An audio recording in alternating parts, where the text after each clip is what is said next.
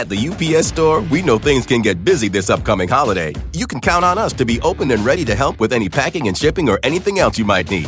Is there anything you can't do? Um, actually, I don't have a good singing voice. the UPS. Nope. But our certified packing experts can pack and ship just about anything. At least that's good. The UPS store. Be unstoppable. Most locations are independently owned. Product services, pricing, and hours of operation may vary. See Center for details. Come in today to get your holiday goodies there on time. Spectrum One is a big deal. You get Spectrum Internet with the most reliable internet speeds, free advanced Wi Fi for enhanced security and privacy, and a free Spectrum Mobile Unlimited line with nationwide 5G included, all while saving big. For the big speed, big reliability, and big savings you want, get Spectrum One. Just $49.99 a month for 12 months. Visit spectrum.com slash big deal for full details. Offer subject to change, valid for qualified residential customers only. Service not available in all areas. Restrictions apply. But would you would you live forever if you had the choice? I would like to live to tomorrow. okay. okay. Welcome to Star Talk, your place in the universe where science and pop culture collide. Star Talk begins right now. This is Star Talk. I'm your host, Neil deGrasse Tyson, your personal astrophysicist. And today, we're going to tackle a subject that's on everybody's mind at some point in their life.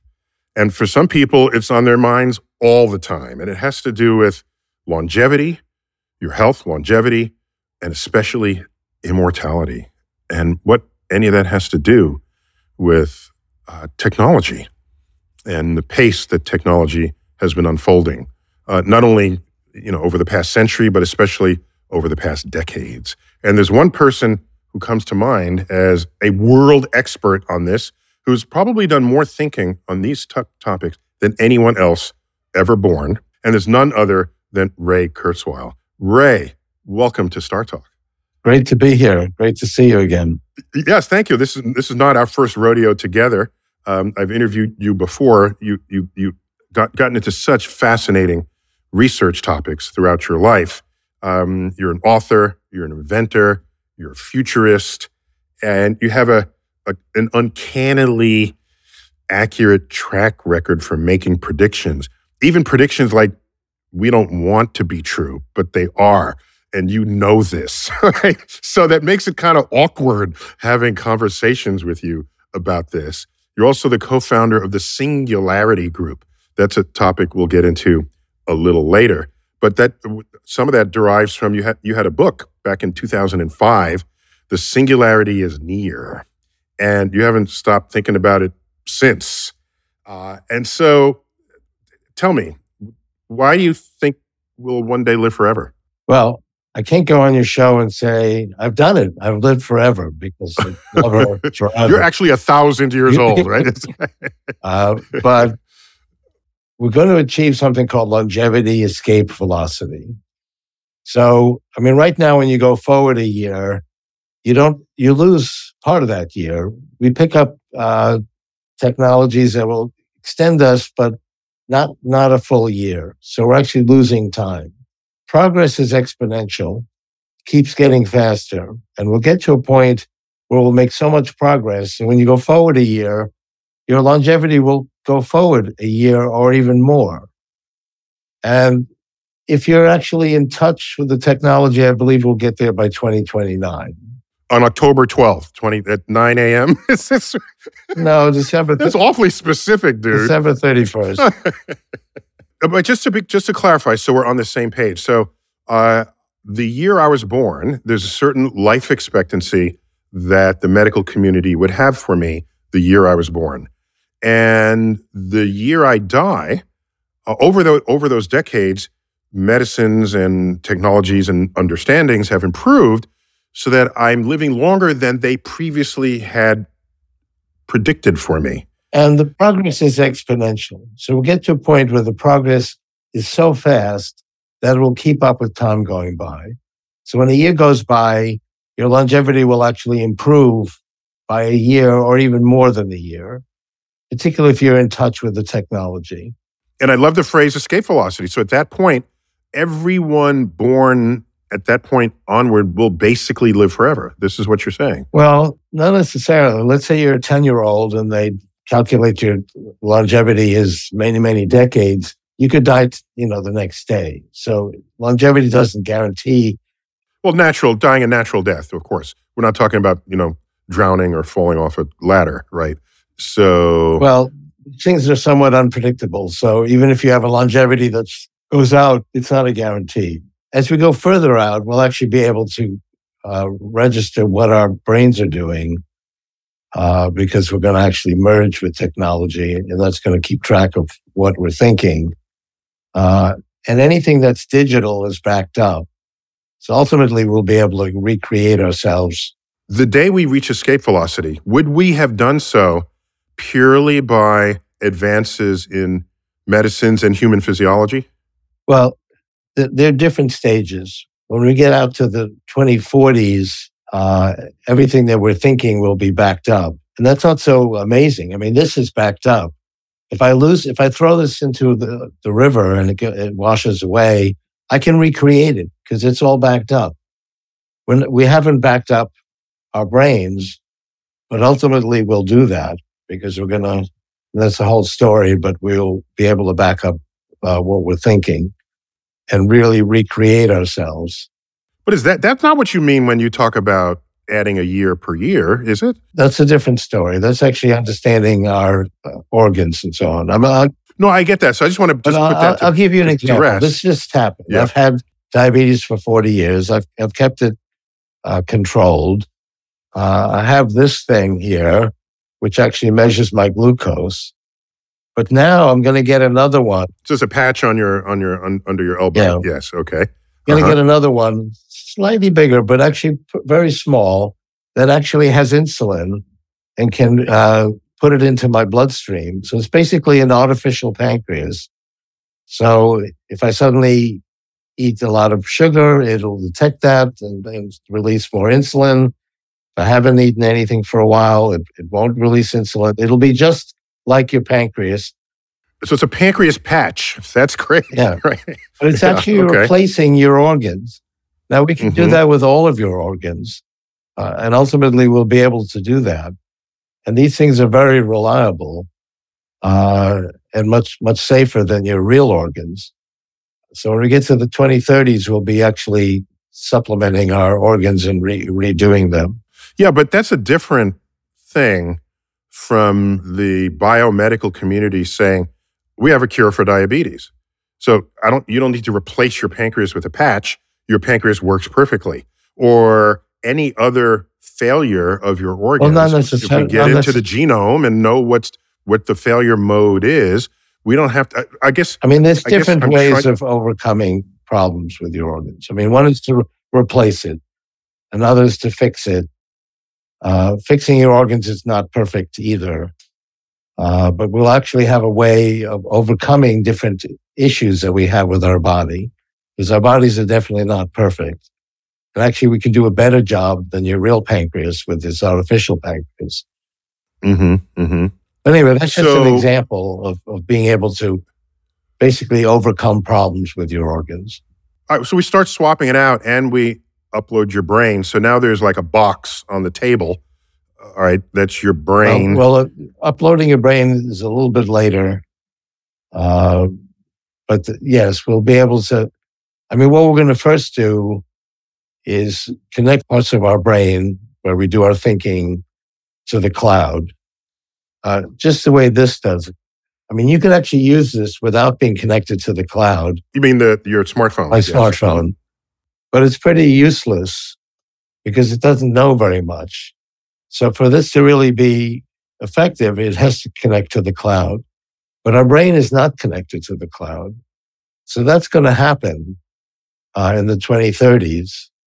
Um, and we will then be able to, I mean, this really uh, amplifies our brain, but I have to have it. I put it down and I don't, don't have it handy, I can't use it. Yeah, but Ray, I'm not giving you a scalpel to go into my brain and put electrodes if I have just as good access to the cloud by holding a smartphone and touching it with my thumbs. Well, uh, I mean that is a point, but but you but you don't have to actually go in with a scalpel. I mean, we'll we'll send uh, nanobots through the bloodstream. Oh, I feel much better about that now. um, well, I mean, if I were to describe how everybody has this phone and it actually amplifies our mind, 20 years ago, people, in fact, which I did do, and people thought that was crazy. And now everybody has this. Everybody's got it. Speech and 500 people there. And I said, who does not have their smartphone handy? And nobody raised their hand. Right. Like everybody has this. That wasn't true five years ago. It definitely wasn't true 10 years ago. So people get used to things. It's much better to actually have it in your brain. You have it instantly. Uh, trying to reach your phone, typing on it is awkward. Uh, this will be much better. So you'd be carrying Wi-Fi antennas inside your head somehow. Right. Uh, I mean, we'll make that more reliable than it is now. okay.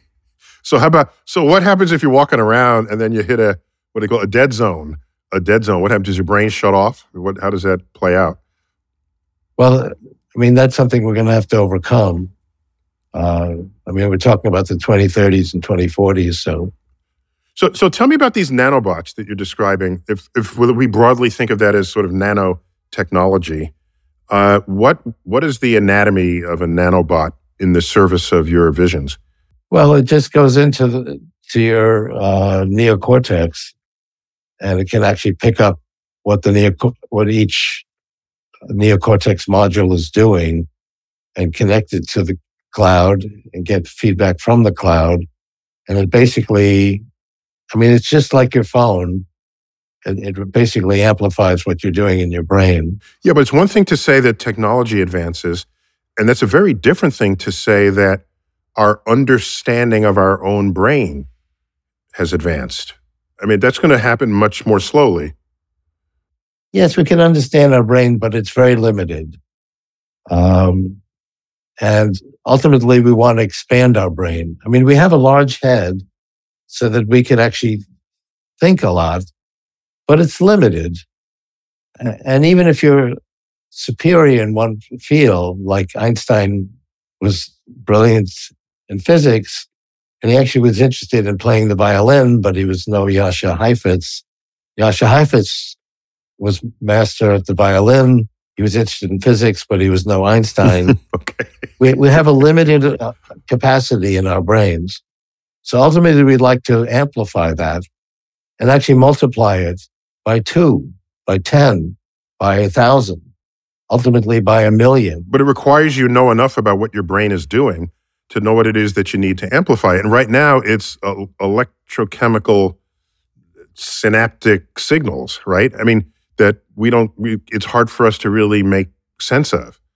I don't see that progressing at the rate that your machines are. I guess that's my point. So if the machine is going to help us, we got to know enough about the brain so that your nanobot can insert in the right place to do. Well, I mean, I can show you this price performance of computation that just uh, it started 80 years ago, and every year we have more and more. Oh, by the way, I was I was honored for you to have shared with me the manuscript of your next book, for a book not coming out until 2023. Uh, and what you had an audacious title for it. The the singularity is is is nearer. Is is he what what what did you title it? That's right. The singularity is near. near okay, because it says near was the original. Now it's nearer. So you're just right. you're you're all in on this. But I remember you had a, a fascinating set of charts in there. T- tell me about this first one, which to me was the most mind blowing of them all. Well, this shows the amount of computation uh, you can get per dollar, uh, and it increases every single year. And it looks like one person was in charge of this, but actually, this is just uh, the progress that we've made in computation uh, with nobody being in charge of it. Started with the Zuse 1 in 1941. Uh, he was a German. He showed it to the Nazi government. Uh, they, they felt that computation was not important and did not support it. The second one was Zuse 2. The third one was Colossus, which was uh, done by Alan Turing in England. Uh, and they got very much behind that, including the United States. And they cracked the German Enigma code and enabled Britain to win that war, despite the fact that they were outnumbered. Uh, gave us a launching pad for our D-Day invasion. Yeah, fascinating film based on that story too. Yes. Uh, uh-huh. So there's lots of different stories at all of these points. But we started out at point oh oh oh oh oh seven calculations per second per dollar. And the last one, we have 50,000 calculations uh, per second per dollar. Uh, so it, it has grown exponentially and it's, and it keeps going. People used to call this Moore's Law, but I mean, there's 80 dots on this. Only 10 of them are Intel. so it's really not Moore's Law. It's And people constantly come and say Moore's Law has ended. I mean, I remember right before the pandemic, people saying, oh, Moore's Law has ended. Uh, but that's not the case. And I never believed that. And it's continuing today. Uh, so this provides more and more computation for the same cost uh, each but that doesn't mean we know our brain better. Why? Why should it mean that? I mean, we, you know, we are a moral enough civilization that we don't line people up and cut open their heads and do experiments on it, right? So a lot of what you're predicting is predicated on the machine brain interface. No, I mean, it's really uh, capturing what each neocortex is doing. And we understand enough about that today, passing it on to the cloud, which will basically provide the same kind of things outside the brain. I mean, we're doing, for example, large language models, which is just in a computer, and you can actually talk to it and it will actually talk back to you. And it's not just giving you samples of what humans have, have written. It's actually capturing, uh, understanding of language. So we, we understand a lot of what, about what humans are doing. So maybe it's just additive to your brain rather than infused within your own synapses, right? If it's just an add-on, Yes, that- that, that works, perhaps. that, that is the idea. It's basically to add to it. I mean, our, our, uh, computers already understand a lot about what we're doing, uh, but we don't have a very good interface. So this is one way of interfacing it. And so, okay, so this involves sort of nanotech, nanobots, and I want to chat a little bit more about that after the break. But also, uh, you know, that the 900 pound gorilla in the room here is the day that the computing power equals or exceeds anything humans can do, not just how well you play the game of chess or the game of Go, but it can outperform us in everything we had previously held as distinctly human. I mean, Turing created this test, the Turing test, in 1950, uh, and we haven't managed to pass it yet. But in 1999, when I wrote The Age of Spiritual Machines, uh, I predicted that we would pass the Turing test by 2029, so in 30 years. And Stanford was so alarmed at this, they created a worldwide conference, and people came from all over the world, AI experts. And we did the first poll, and people felt that yes, we would pass the Turing test, which would mean that a computer could do everything that a human could do. Uh, by, but they said it would take hundred years. So, so the AI experts were saying hundred years. I was saying thirty years. There's been so much progress in AI recently. A year ago, they were saying 2042. I was still saying 2029. Three months ago, they were saying 2030. So basically, they're agreeing with. Uh, and you're quietly watching them one by one drop like flies jumping into your into your boat. That's what you're watching here. That's that's hilarious. That's um, so that's going to happen by the end of this decade. Uh, and AI experts now agree with me on this. And when we get to the 2030s, we will amplify our own brain by connecting to it. But the computer already understands everything that a human can do. And actually goes way beyond it. So, I mean, to pass a Turing test, it would actually have to dumb itself down because if it showed its capability that goes way beyond what a human can do, uh, people wouldn't would know it's a machine. Oh, so it, it it's so good. It comes out the other side of the, the Turing test. Uh, Right. Wow, it's not like it can't keep up with us. It's that it's so far ahead of us. No human can do it. I mean, everything that computers have learned, like take Go, for example, it goes way past what a human can do. So Lee Sedol, who's the best human at Go in the world, said he's not going to play Go anymore because machines are so much better than him. There's, there's really no point in him doing it. Um, so, No, I Uh, just, I just, I'm just, it's hilarious that the Turing test can be turned upside down, where you say, "Don't be too smart," because then they'll know you're a computer. yeah. Well, that, that, that, that's a major issue, the passing a Turing oh test. Oh my gosh! Well, let me take, well, let me take a quick break. When we come back, we'll continue my conversation with futurist Ray Kurzweil on Star Talk.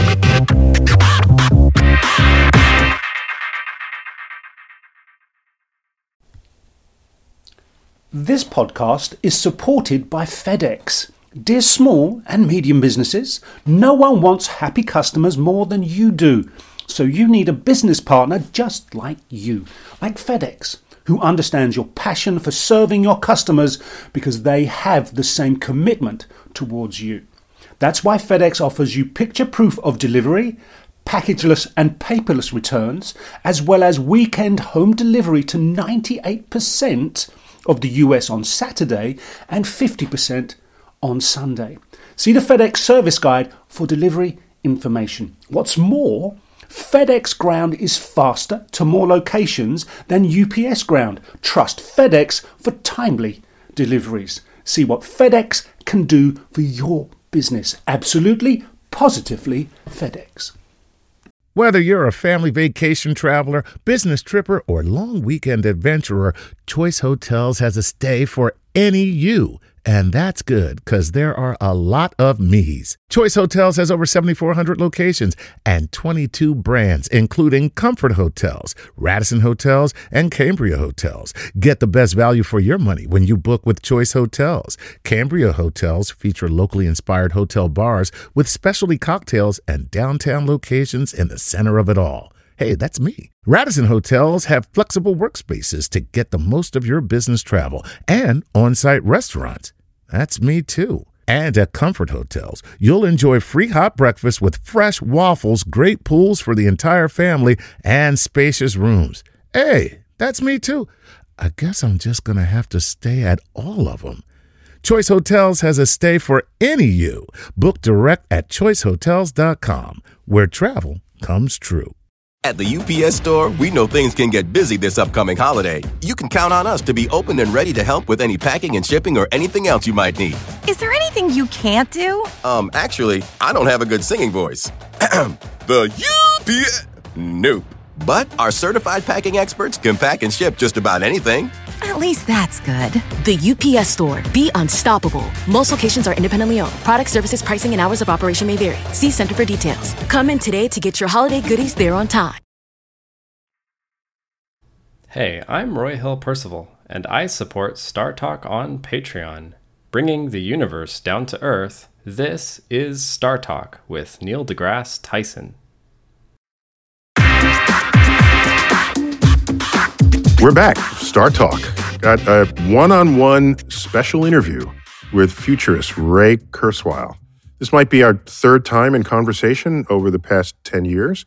And Yeah. this guy's he's true to his word. He makes a prediction about computing, about society, about our culture.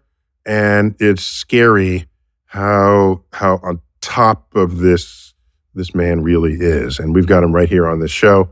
Uh, so Ray, in your your book, the the singularity is nearer, coming out in 2023. Uh, you're you're doubling down on so much of your earlier predictions. You're saying, "Yep, uh, maybe it's happening even sooner than I'd predicted." No, it's happening on schedule, but uh, it's actually less alarming. When I wrote this in 2005, things we just assumed today uh, are reality. Pe- people didn't assume that then. So the whole thing was very surprising in 2005. Today we assume that, and I mean, people are greatly amplified by the machines that we carry. Right. There was no smartphone in 2005. Right. Yeah. Right. And nobody goes outside without it. I mean, if you, if I actually leave and I notice I don't have my cell phone, it's like I've lost three quarters of my brain. I've got to go back and get it. For some people, it's 90% of their brain if they've lost it. So, Ray, what, what is it with humans that we can't think exponentially about the world? And, and even if we, when presented with our own awareness, our own awareness even gets it wrong. Uh, in the manuscript you were kind enough to share with me of your upcoming book, there are all of these charts that it's almost makes you embarrassed to be human that people think this way. Uh, one of them was on uh, how how much of the world people think live in poverty. Tell tell me about that one.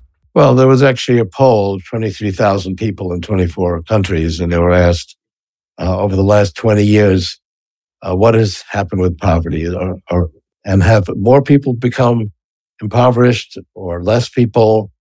70% thought it had gotten worse. 88% thought it had gotten worse or stayed the same. In fact, it had fallen by 50%, uh, and only 1% thought that was true. And people think that things are getting worse, and, and people are not having children because they think that uh, the world is getting worse. Well, in fact, it's getting better. I mean, I measure all these different uh, attributes of, of how we. How you measure that? You must have had a hundred charts in this book. I mean, I, it was like what Yeah, every every next chart. Like, damn, damn, what? every every chart I went through, it was a. Yeah. It was like so. It's it's almost embarrassing. I have to say. and things are getting better, but we tend to forget that. Uh, in fact, there's a, a common human attribute where we tend to remember positive things from the past. But uh, we wouldn't want to go back even to 1900. Human life expectancy was 48. Was 30 in, in 1800. Uh, and we had very few abilities to deal with disease and so on. Uh, so things are getting better, but we forget that. And all we see in the news is, is the bad news. The bad news is true, but there's good news that we don't attribute because the good news happens like every day. The facts hidden in plain sight that life is getting better for people. That bodes well for living forever, right? If we were in the middle of poverty and disaster and war, you're not going to want to live forever under those conditions. So both of these, Maybe not. I mean, that, that's a deeply philosophical issue. sure, but, I mean, but they not- both they feed into each other. The fact that things are getting better. If you're not alive, you, you can't uh, prove anything. You can't enjoy the world. I mean, if you have any joy in your life, you, you want to continue to I get that, but I'm saying so. But these two forces are resonant.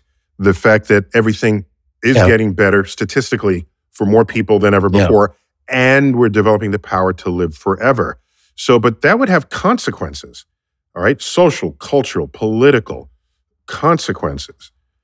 All right, uh, you know the, the the supply chain of food, the the resources of Earth to sustain such a population.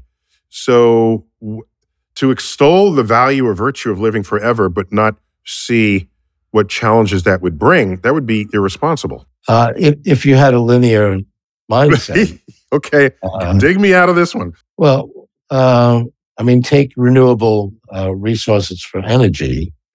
Uh, that's growing exponentially, and we'll actually be making more uh, energy from things like solar within 10 years.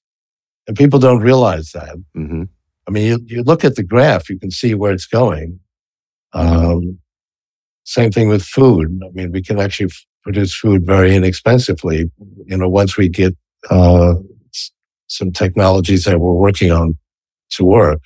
But would you would you live forever if you had the choice? I would like to live to tomorrow. okay, okay, and and okay. That's a low bar. that That's a low bar, but okay, we'll give it to you. Well, let's give it. Let's give it to Ray. All right. And I think tomorrow I'm going to want to live to the next day. And I, and people want to continue to live. People sometimes talk, oh, I want to live another 20 years, 40 years, whatever. Uh, but they definitely want to live to tomorrow. And in 40 years from now, they want to live to tomorrow. I mean, I had an aunt who was 98. She died recently, but I talked to her a couple months before she died. She was a very vibrant woman. She's a psychologist. She actually talked to her patients at 98. Um, and I was actually talking to her about longevity escape velocity uh, and explaining that. And she said, uh, and she said, well, do we have it now? And I said, well, I think we'll have it by 2029. And she said, could, could you work on that to make it that a little faster? it's okay. Because people want to continue She to wants live. to see tomorrow. And, you know, pe- people uh, get some pleasure from life and they want to continue to live and they also want to continue to create, you know, further technologies for tomorrow. So this reminds me of the Frank Sinatra quote. Uh, it's been attributed to him at least. Is that live every day like it's your last? Because one day it, it, that'll be true. that, that is your last day. Yeah. Well, people have assumed that, and, and certainly that's been true. Uh, so we're actually going to be able to overcome that. But people uh, want to continue unless they're under unbearable pain, either physically, emotionally, or spiritually, and then they don't want to go on. Right, right. But otherwise, people do. and those are exceptions, clearly, and important exceptions, right? But they're exceptions. Correct. Well, we're also working on uh, alleviating those these kinds of problems. hmm So uh, before we go to break, let me just ask: there, there's a next generation that doesn't see a good world that we're leaving for them. They see uh, the the the vagaries of climate change. They they see regressive thinking on the social cultural front. Right, but they're really not aware of what's happening. And I've, I, I mean, I've had many debates with particularly younger people that have this view. They're not aware of how close we are, for example, to replacing everything with renewable energy, uh, and many other of the graphs that I show. They're just not aware of it, and they think things are getting worse when they're actually getting better. Uh, and you know, we could go through all these graphs, but it, it definitely shows that things are getting better and people are unaware of it. Okay, so they're they're mis they're uh, they've been deluded by the forces of media, by whatever else is not looking at those same graphs because it sells news and, stories. and, and these, uh, I mean, progress in this is not news. It's like every day we're making progress and it's kind of the same story. But if you go over, over a certain amount of time, you see that we're making rapid progress. Right. So one of them, the I, you might have the number on the tip of your tongue. It was the percent by which poverty drops in the world each day. I thought that was a great number. Was it like 0.001 percent or something? yeah, something yeah, like that. and it's like, and it's Um, almost an ignorable amount until you take a step back and look at the sum over the years and over the decades. Exactly. Exactly. Uh, So that's not news. In fact, news is all negative because that's what gets attention. And, and a lot of the news is true. I mean, I'm not saying there's no bad, bad news in the world, uh, but that's all we're exposed to. So, what of our problems today m- might not be tractable by this sort of eternal Moore's law that's unfolding in front of us? Uh, I'm not aware of something that we can't, that we're not making How about progress on. transportation? You know, we, we uh, planes today are going the same speed they went 50 years ago. You know, we're not getting to Tokyo faster than we did Right. in the jet I mean, for one thing, we don't really need to travel that much. because I mean, you and I technology are- creates a Zoom call. And Zoom calls won't go. just be a picture. We'll be able to actually embrace each other. I mean, I actually have five patents where you can use technology today where you can actually be with somebody and and, and embrace them and be feel like you're with them in three dimensional space. Ray, I'm not having I a mean- computer hug me. I, I don't know what you're cooking up your sleeve there, but no, I'm not getting warm and cozy with arms sticking out of my laptop. All right. So what are you what are you cooking up here? Now, I mean, it's something where you can actually be with somebody in a three dimensional space, even if you're apart. okay, but you can't physically touch them. But but Right. but there's many different ways of. of That's like a doing that. holographic thing, I guess. Right? Yeah. Well, I mean, uh, holograms are three. Yeah. Okay. Okay. I, I, there was a, I think I saw a sci-fi movie where you saw the person who you needed it to be, but that person was played by another person who had approximately the same body shape and body type. But while you were, so you, that person got paid to play this role, but you interacting with that person saw and felt and communicated with the person who, who you intended it to be. And I thought that was an interesting sort of. Yeah, I did actually see that movie. Uh, so that's, I mean, one approach. But I mean, there's many different ways in which we'll bring 3D to to virtual reality and to Zoom calls. And you made a very important point in, in your book. This singularity is nearer, something that, that I only mildly appreciated, but after reading it, uh, i was all in in the in the Ray camp. It's that people have the urge to think of progress not only linearly, of course, but also progress in only one sector. Oh, the chips are getting faster by this amount each time, and that's what really matters. let's track the chips. But you make a very convincing case that it's a much broader phenomenon than that. Right. That's a very good point. I mean, this graph that we talked about of the price performance of computation, it's not everything comes from that. That's just one example of how technology advances over time. Everything progresses that way. And you could point to different types of technology and how they progress every year. And, and the people inventing the faster chips are not thinking that one day movie makers are going to fully exploit the power of computing to tell stories in movies. I'm sure that was not on anybody's thought in the 1960s when they were working hard on the IBM 360 or whatever else was coming online at the time. Would you agree with that? Yeah. Uh, I mean, before 1900, we didn't have movies at all. So. okay. and that's not, that's not that long ago in terms of. no, it's not. No, no, it's not. It's not. Uh, well, let's take a quick break. And when we come back, I want to get all in on your feelings about AI because that's a very controversial subject, as you know. And uh, just are you an optimist in that? Because most AI experts are quite pessimistic. And if not them, then it's every movie ever made about AI uh, would scare the living daylights out of you. And they, you'd want to stop every act of AI being conducted in every lab in the world. I want to get your candid views on that when we come back with my conversation with Ray Kurzweil on Star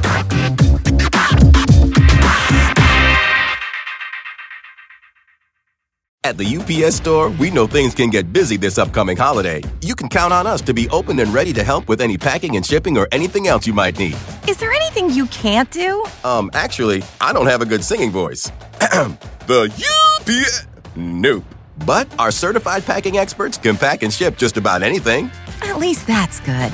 The UPS store. Be unstoppable. Most locations are independently owned. Product services, pricing, and hours of operation may vary. See Center for details. Come in today to get your holiday goodies there on time. Want to connect with a family member who doesn't speak your language? Then check out the language learning program Rosetta Stone on desktop or as an app. Rosetta Stone is designed to immerse you in the language you're learning through an intuitive process. Plus, the True Accent feature even gives you feedback on your pronunciation. And with a lifetime membership, you have access to all 25 offered languages. Get started today. Visit rosettastone.com backslash pod 50 to get 50% off your lifetime membership now. That's rosettastone.com backslash pod 50 for 50% off.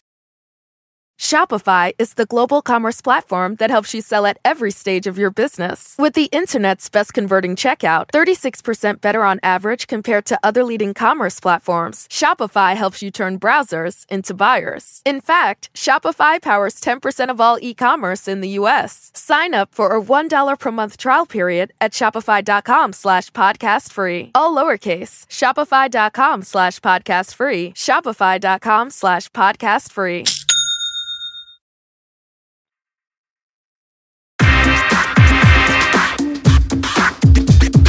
We're back, StarTalk, a special one on one conversation I'm having with the one and only Ray Kurzweil, futurist extraordinaire.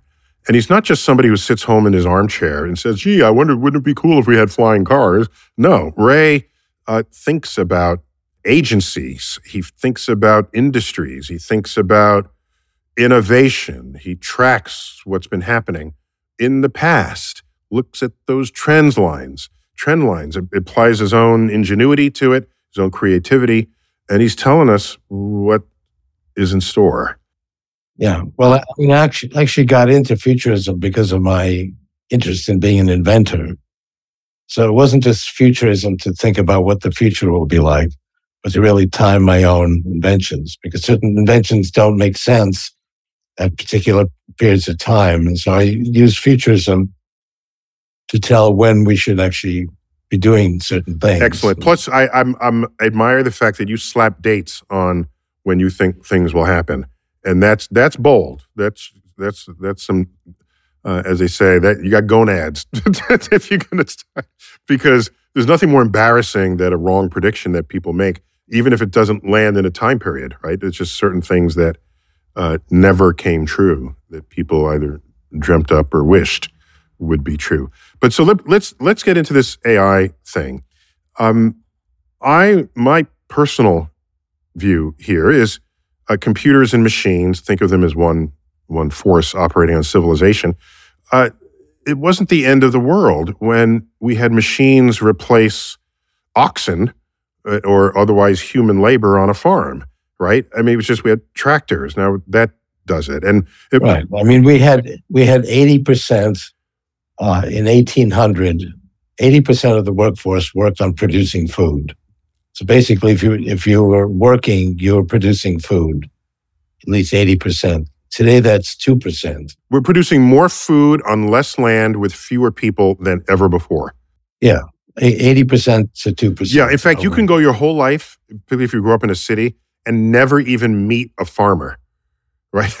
and I think that of our founding fathers, how many of them were farmers? It was like half or so. There's some interesting fraction. No, they were all, all farmers. farmers. I mean, this was farmer farmer revolution. Uh, the, the, American Revolution was was a revolution of farmers. Mm-hmm, mm-hmm.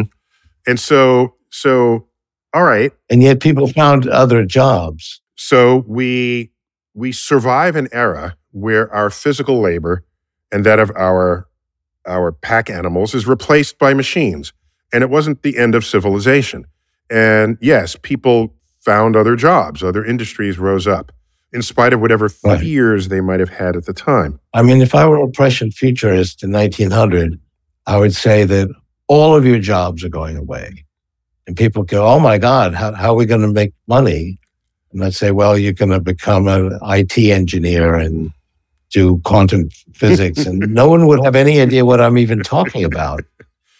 But so, they wouldn't even no no. But beyond that, they wouldn't even allow you to say instead of being a, a, a instead of being a, a blacksmith for horses, you'll fix engines on cars. Uh, they probably could not imagine an industry that rose up surrounding cars. They couldn't imagine any of the jobs that came, but we actually have a lot higher fraction of people working today than we did before. It's actually been increasing. And the amount of money you've made in constant dollars has greatly advanced. That's another graph I have here. Uh, it has gone up substantially. Here's a graph you'd haven't put together. How many 20 something millionaire YouTubers there are? people, people where their entire income is what they do on YouTube which was a platform that didn't even exist 15 years ago, whenever it came into. Well, so that's just a, good example of the kinds of new jobs that we have. Uh, and as as intelligence increases, we're going to do, be doing more and more intelligent things. Uh, we're going to become much smarter in the future, uh, and we would not want to go back to, you know, primitive past of today. the idiot days of the 2022. Wait, wait, but but but Ray, at if AI starts taking all the jobs, not just the old jobs, but any new job that people can come up with, AI is going to do it. Doesn't that we have to now think uh, geopolitically about the impact of this? Right. So there's two ways of looking at this. There's humans and there's AIs. And the AIs are going to go way past what humans can do and so, what are humans going to be able to do? But that's really not the way I look at it. We, we create technology to advance ourselves. I mean, the, the technology is not some alien invasion from Mars. I mean, we create it to overcome limitations that we have, our own problems with our organs. We have problems with everything, and we come up with technology that moves us past it. And we bring this into ourselves. So that's why I'm talking about advancing our own brains and, and capabilities with technology in the future. So we're going to bring the, the AI into ourselves and we're going to become smarter and we're going to be able to do our jobs because it's going to be us and AI together. Not AI as a separate disembodied force that, as every movie has decided, uh, that the AI will judge Right. that we are a scourge. And again, AI is, is AI is not coming from Mars. I mean, we, we're creating it to, to overcome problems that we have. Yeah, but this this fear of it and, achieving and we're already consciousness. using it. I mean, AI uh, undermines everything we do. I mean, every single. I love it. I love decision. AI. Don't get me wrong here, but I'm saying, what happens if you know the fear factor? I guess is a, a singularity of its own. Perhaps is if AI quote achieves consciousness, it makes decisions all by itself. Well, let's get back to uh, consciousness in a moment. But I mean, this has been an issue ever since the Luddite uh, occurred in the early in the 1800s. Um, they saw machines are being built, and more machines are being built, and every week they're announcing some new machines, and uh, employment's going to be uh, won't exist. But in fact, employment went up, not down, and continues today to go up and not down. Uh, that's because we use the technology to make ourselves more capable. So it's interesting. I remember reading. I read a lot of history. I, I, I enjoy looking at how people used to think about their own time. One of them was, uh, "Oh, at the rate machines are are are replacing human work, one day we will only need a three day work week." And what what what enchanted me by that is it's the assumption that the work people were doing in that day was the only work that would ever be done. And so if you have machines doing it now, there's less work, total work to do in the world without anyone thinking that maybe you're freed up to think of other things, invent new uh, projects, new ideas, new challenges. Well, that's exactly exactly the, the case, and particularly when we increase our own intelligence, we're going to think of all kinds of things we can't even imagine today. So when you say intelligence, could you be could you be more specific about that? Because or in fact, before we even get there, could you remind us what the parts of the brain are doing for us? And because we, we hear we hear joke about the reptilian brain or the you know, and what part of the brain makes us us rather than some other apes. Could you just spend a moment telling us about that?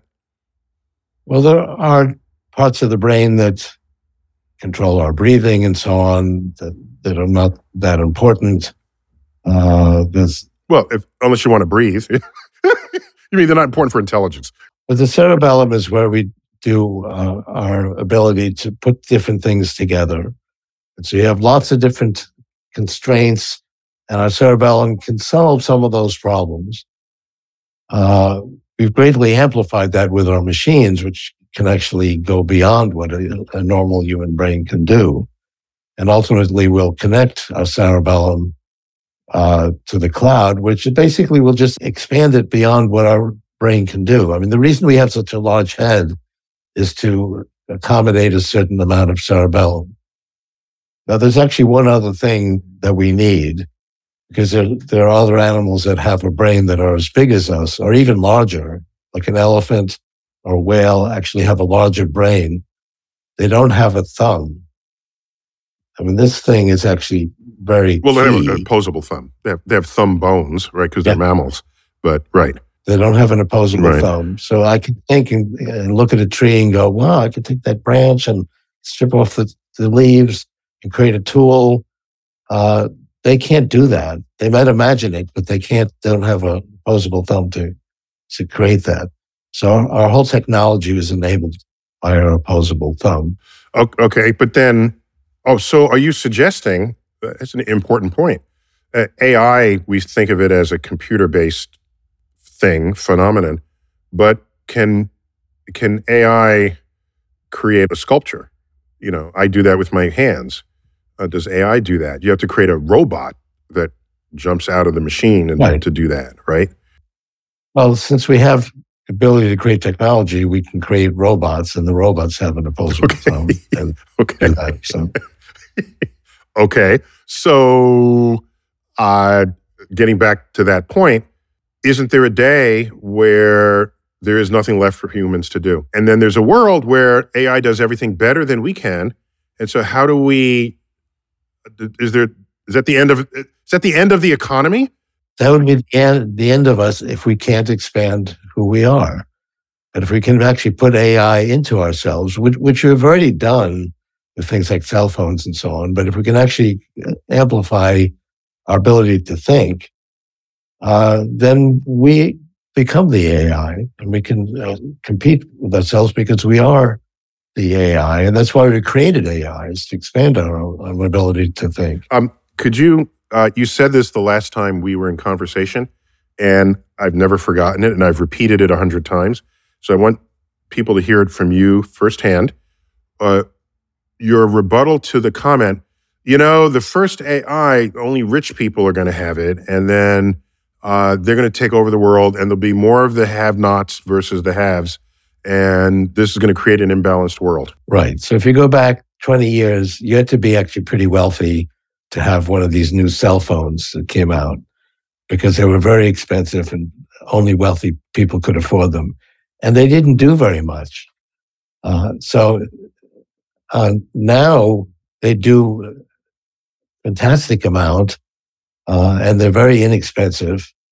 Uh, so you can only afford these technologies at a point where they don't really work very well you know, once they get to be perfected, uh, everybody can afford them, and literally everybody has these. Yeah, there's six There's billion. Four There's six billion. I looked. It's six billion in the world out of eight billion people. Okay. That's that's crazy. It's a crazy I- number. I, checked on.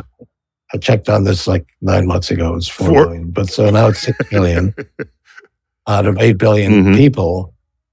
I mean, I I walk down and I see uh, homeless people take out their cell phone uh, and Right. use it. the smartphone. The smartphone. Uh, yeah. So you can only afford these things if you, uh, at a point where they don't work. Once they're really perfected, everybody can afford them. And so that's going to be true of all of these technologies. You don't have to be wealthy. It, I mean, wealthy only allows you access to a point where it doesn't really affect anything. But that that presumes that th- we continue to advance exponentially over that time. Yes, but that is the, the reality. And do you Uh, never see that ending? Uh, no, I mean, uh, it's going to keep going. And what are you basing that on?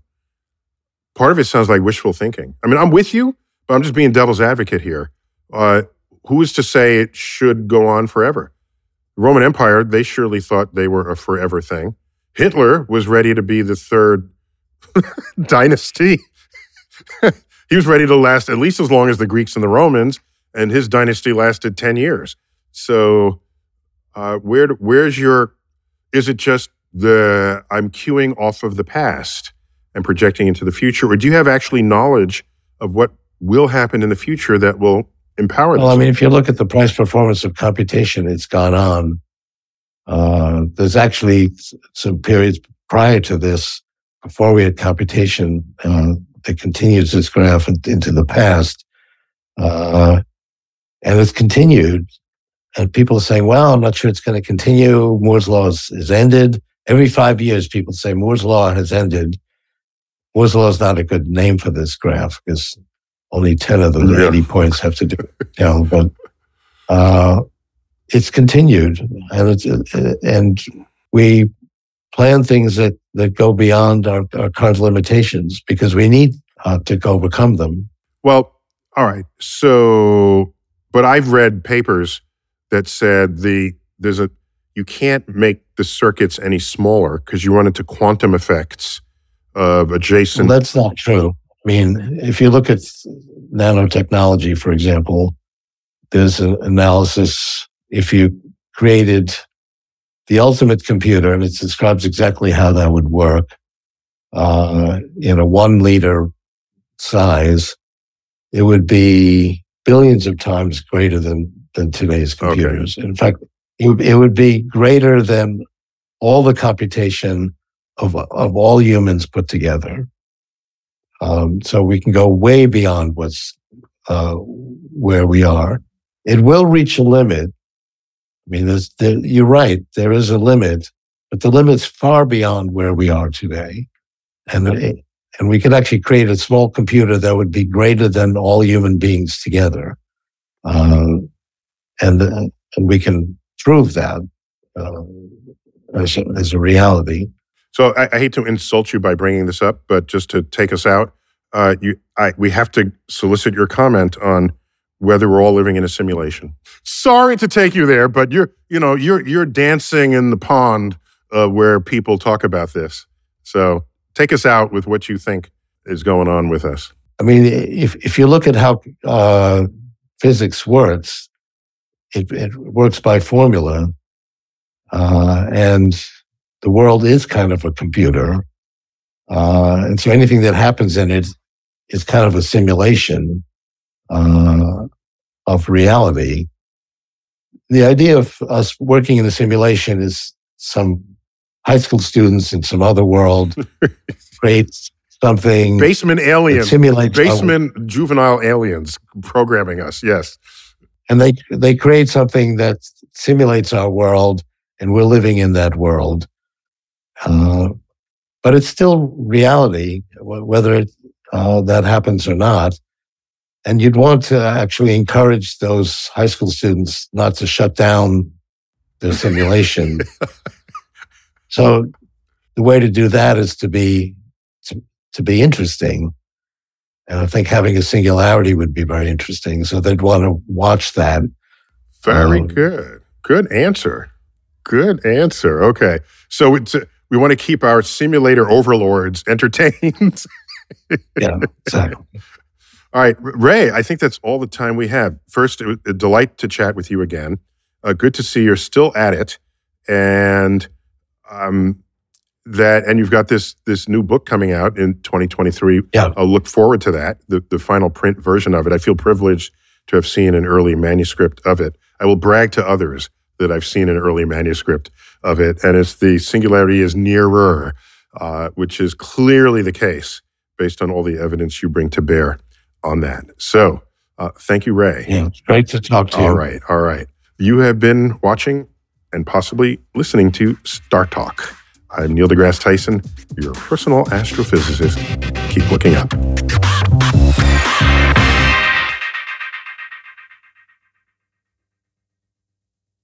Whether you're a morning person or a bedtime procrastinator, everyone deserves a mattress that works for their style. And you'll find the best mattress for you at Ashley. The new Tempur-Adapt collection at Ashley brings you one of a kind body conforming technology, making every sleep tailored to be your best. The collection also features cool to the touch covers and motion absorption to help minimize sleep disruptions from partners, pets, or kids. Shop the all new Tempur-Adapt collection at Ashley in store or online at ashley.com. Ashley, for the love of home.